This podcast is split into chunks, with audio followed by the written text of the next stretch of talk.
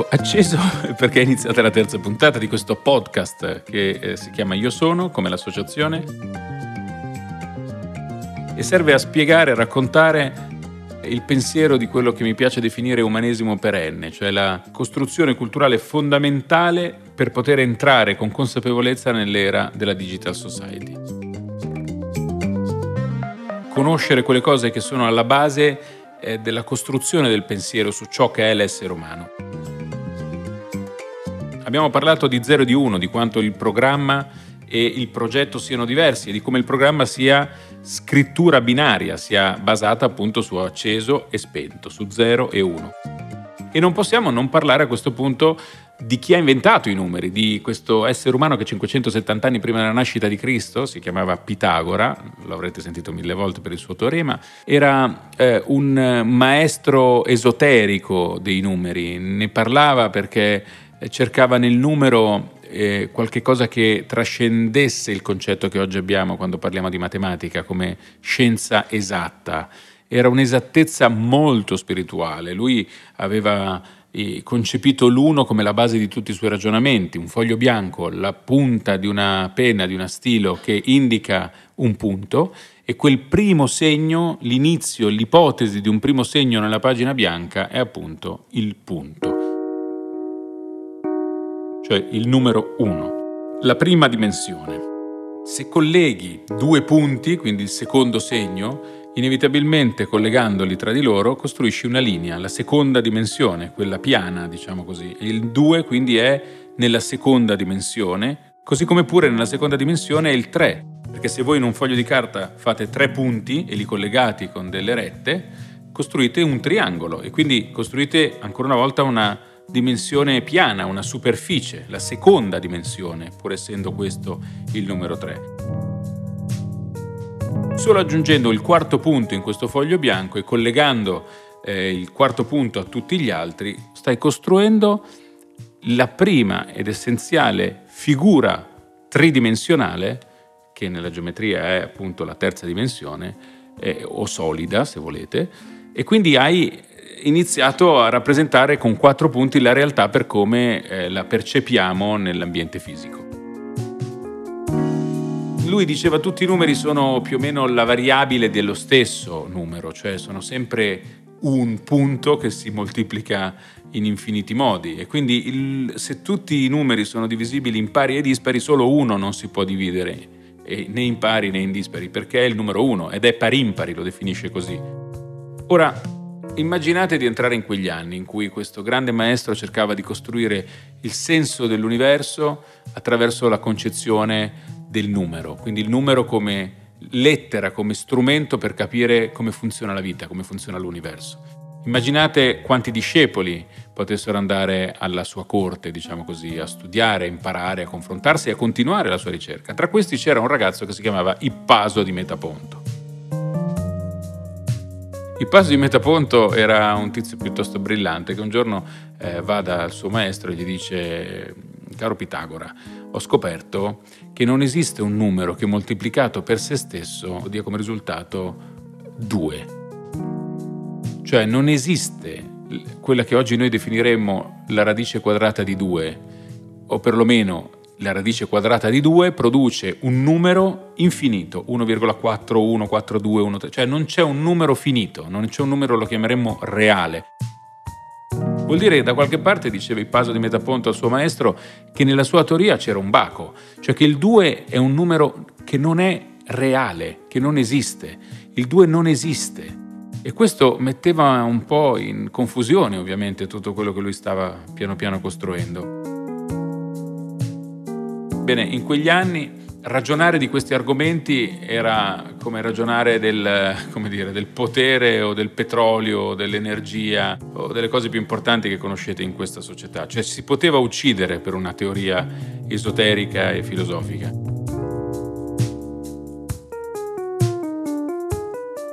Infatti eh, narra la leggenda che Pitagora si fece prendere dall'ira e eh, in preda appunto a questo sentimento eh, uccide, racconta la leggenda, Ippaso di Metaponto. Viene ucciso per aver osato mettere in discussione la teoria del suo maestro.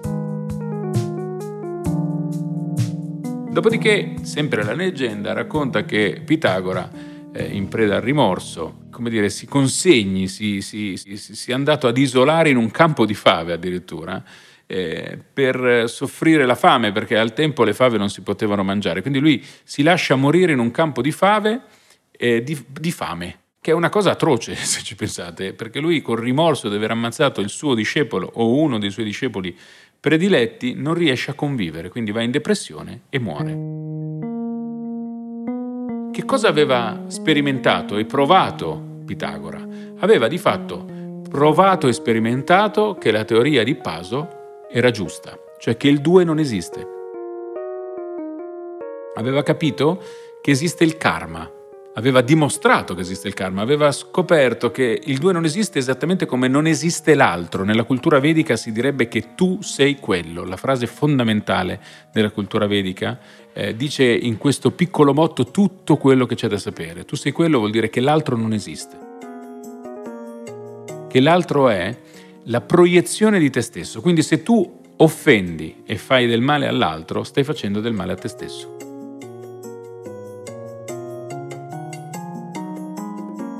Il 2 non esiste. Ecco perché la radice quadrata di 2 da un numero irreale, infinito. Perché non esiste l'altro, l'altro esiste solo come occasione per incontrare me stesso. L'altro esiste solo come proiezione di me stesso. E quindi il karma, e quindi se io offendo qualcuno, offendo me stesso. Se io mi arrabbio con qualcuno, è perché quel qualcuno rappresenta qualcosa per me di fastidioso. Questo è un altro concetto fondamentale nella cultura umanista. La comprensione che ciò che accade fuori in qualche modo mi insegna come cambiare dentro. E che quindi quando la realtà non è come io voglio, devo lavorare dentro di me per cambiare me stesso affinché io possa mettere in atto qualcosa che è in grado di interferire e di far diventare la realtà prossima alla mia identità. Questo processo di sottovalutazione apparente dell'altro, in realtà è un'esaltazione dell'altro, perché, come dire, non è solipsismo, significa che io posso permettermi così di essere profondamente egoista, perché il mio egoismo è concentrato sul fatto che l'altro sono io e quindi è un egoismo profondamente altruista, esattamente come l'albero. L'albero non, non, fa i frutti per il contadino che li andrà a raccogliere, non gliene frega nulla all'albero del contadino che raccoglie i frutti o dell'uccellino che li mangia, eh, del contadino o del passante che si mette sotto l'albero d'estate perché c'è l'ombra. Lui fa le foglie, fa i frutti e poi se qualcuno li raccoglie bene, se non li raccoglie li lascia cadere a terra e marcendo diventano fertilizzante per la sua crescita. Quindi è egoista in questo senso l'albero, però è una provvigione per tutti gli altri, è un'opportunità per chi gli passa accanto. Questo è anche un po' quello che in economia diceva Adam Smith col concetto di mano invisibile. Quindi quando qualcuno fa questo tipo di egoismo, fa la sua realizzazione, inevitabilmente diventa un'opportunità per chiunque gli sta vicino. E così la ricchezza delle nazioni, che non nasce perché qualcuno si organizza per far diventare grande una nazione, ma nasce dalle singole, volontà egoistiche di autorealizzazione, come un bosco nasce dalla singola volontà di ogni singolo filo d'erba di essere se stesso. Se parlate con una margherita sotto una grande quercia, la piccola margherita vi dirà, vedi come sono importante? Hanno costruito questa grande pianta attorno a me e ci hanno messo centinaia di anni per consentirmi di fare questi quattro giorni di splendore. Ecco, questa prospettiva soggettiva dell'assoluto che è nella piccola parte del creato, grande tanto quanto in una stella che splende, ecco, questo concetto è fondamentale all'interno del presupposto che eh, chiamiamo pensiero umanista o umanesimo perenne. Cioè l'idea che l'altro non esiste è un'esaltazione in qualche misura di me stesso nell'altro e dell'altro in me stesso. Uno più uno in questa matematica umanistica non fa due, fa uno. Io più l'altro sono sempre io, sono io di più, ma è sempre un uno, un uno più grande. Questa percezione dell'uno, questo assoluto, questa visione che mi fa capire quanto è importante l'altro perché lo sento dentro di me, questa visione dell'assoluto che fa sì che io riesca a concepire la storia solo all'interno della mia esistenza, tant'è vero che quando io morirò, la storia dell'umanità morirà con me, per me. Io so che prima di me c'era qualcosa perché ci sono le prove, ma io non lo so veramente, io lo vivo, lo, lo credo se vuoi, ma non c'ero e quindi se chiudo gli occhi sparisce il mondo. Questa potenza che è la potenza della soggettività individuale è la dimostrazione concreta, fattuale di quanto c'è di assoluto in ognuno di noi, in ogni singola forma vivente. Questo assoluto proviene da... Eh, da dove viene? È un po' come la parola è. Noi non riusciamo a parlare senza questa piccolissima letterina. È.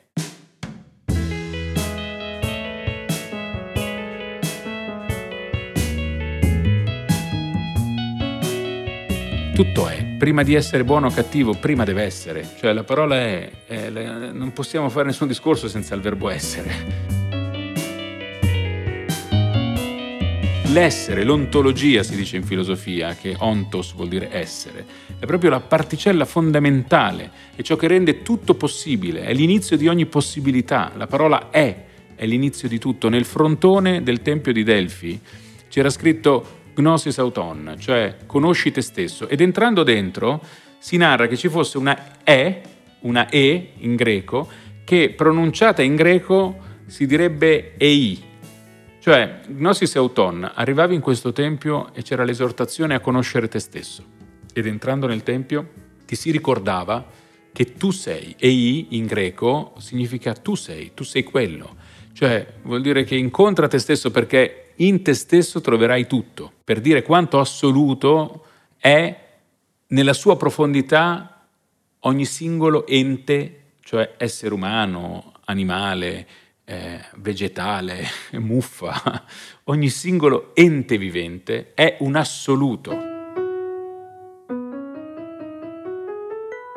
E questo concetto di assoluto è stato benissimo descritto, 500 circa anni prima della nascita di Cristo, dal padre burbero di tutti i filosofi. Qui siamo ovviamente nella, nel, in quella parte della filosofia che chiamiamo presocratica o quella dei presocratici. Sto parlando di Parmenide di Alea,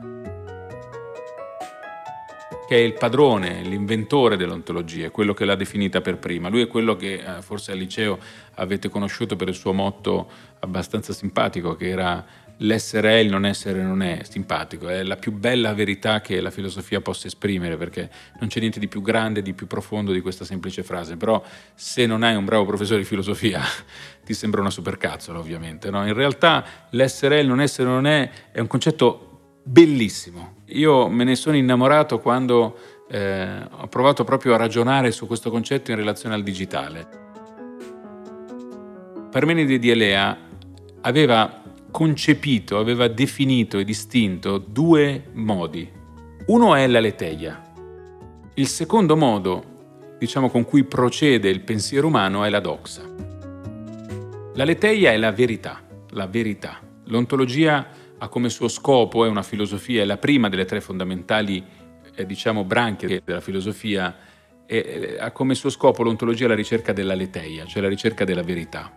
La doxa è tutto ciò che non è la verità, e cioè doxa, l'avrete sentito per i sondaggi di opinione, vuol dire proprio opinione, la doxa è l'opinione. Quindi la verità e l'opinione. Questo concetto, vedete, per la prima volta nel pensiero dall'unità assoluta dell'uno, lui espone due concetti, aleteia e doxa. Quindi inizia il suo percorso, diciamo con lui il percorso binario di aleteia e doxa.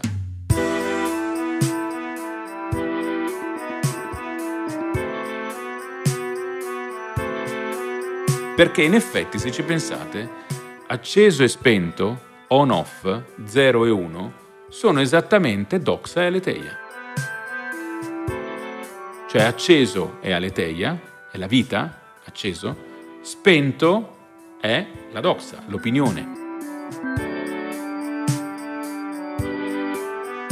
Che cos'è acceso? Che cos'è spento? Allora, qui anticipo un po' un tema di cui parleremo, ma Verità per Parmenide è un'identità, diciamo meglio, è un'identità in un determinato momento, cioè quello che è vero è vero adesso, in questo particolare momento, per me, solo per me vale e solo adesso per me vale. E da qui tutti i vari concetti che in filosofia avrete sentito molte volte dell'attimo, il concetto del, del lich et nunc, del qui e adesso, il concetto fondamentale della realtà che non può mai essere presa in senso assoluto nel tempo, è sempre legata ad un'identità, cioè a una persona, se io bevo l'acqua di una pozzanghera in Africa muoio perché non ho gli anticorpi, se la beve inevitabilmente qualcuno che ha quegli anticorpi, anche umano, per cui uno di un villaggio che è cresciuto e eh, si è dovuto adattare, bene, lui può bere la stessa acqua, io muoio, lui non muore. Quindi cos'è? Bene o male quell'acqua? Dipende dal soggetto, è la persona che tra l'altro nella sua desinenza più antica, nella sua etimologia più antica vuol dire proprio perseita, la cosa per sé. La persona è il criterio di bene e di male all'interno dell'oggetto che sto osservando. Quindi la leteia è una verità intesa come momento e come identità. La doxa è qualunque cosa che non è vera in questo momento e in questa identità. È spento e acceso. Vedete come il concetto computeristico, se volete, robotico dell'intelligenza artificiale era già presente 500 anni prima della nascita di Cristo nel pensatore Parmenide di Elea. Quindi l'essere è e non può non essere, e il non essere semplicemente non è. La doxa non è la leteia, è l'unica cosa che è. E non può non essere perché deriva dalla posizione acceso, che è ciò che noi siamo da sempre e fino all'ultimo dei nostri giorni. Cioè che cosa vuol dire che siamo sempre accesi? Ecco, vuol dire che ogni cosa che dico, ogni parola, ogni sospiro, ogni decisione che prendo, determina una realtà che non è più reversibile. Io non posso cambiare ciò che ho detto e ciò che ho fatto. Posso costruire sulle cose che dico e che faccio, ma non posso spegnermi, non posso mettermi in pausa. Anche se Vasco Rossi in una sua canzone famosa dice oggi non ho tempo, oggi voglio stare spento. L'essere umano non può stare spento. Ogni tanto io però faccio questo podcast quindi posso spegnermi.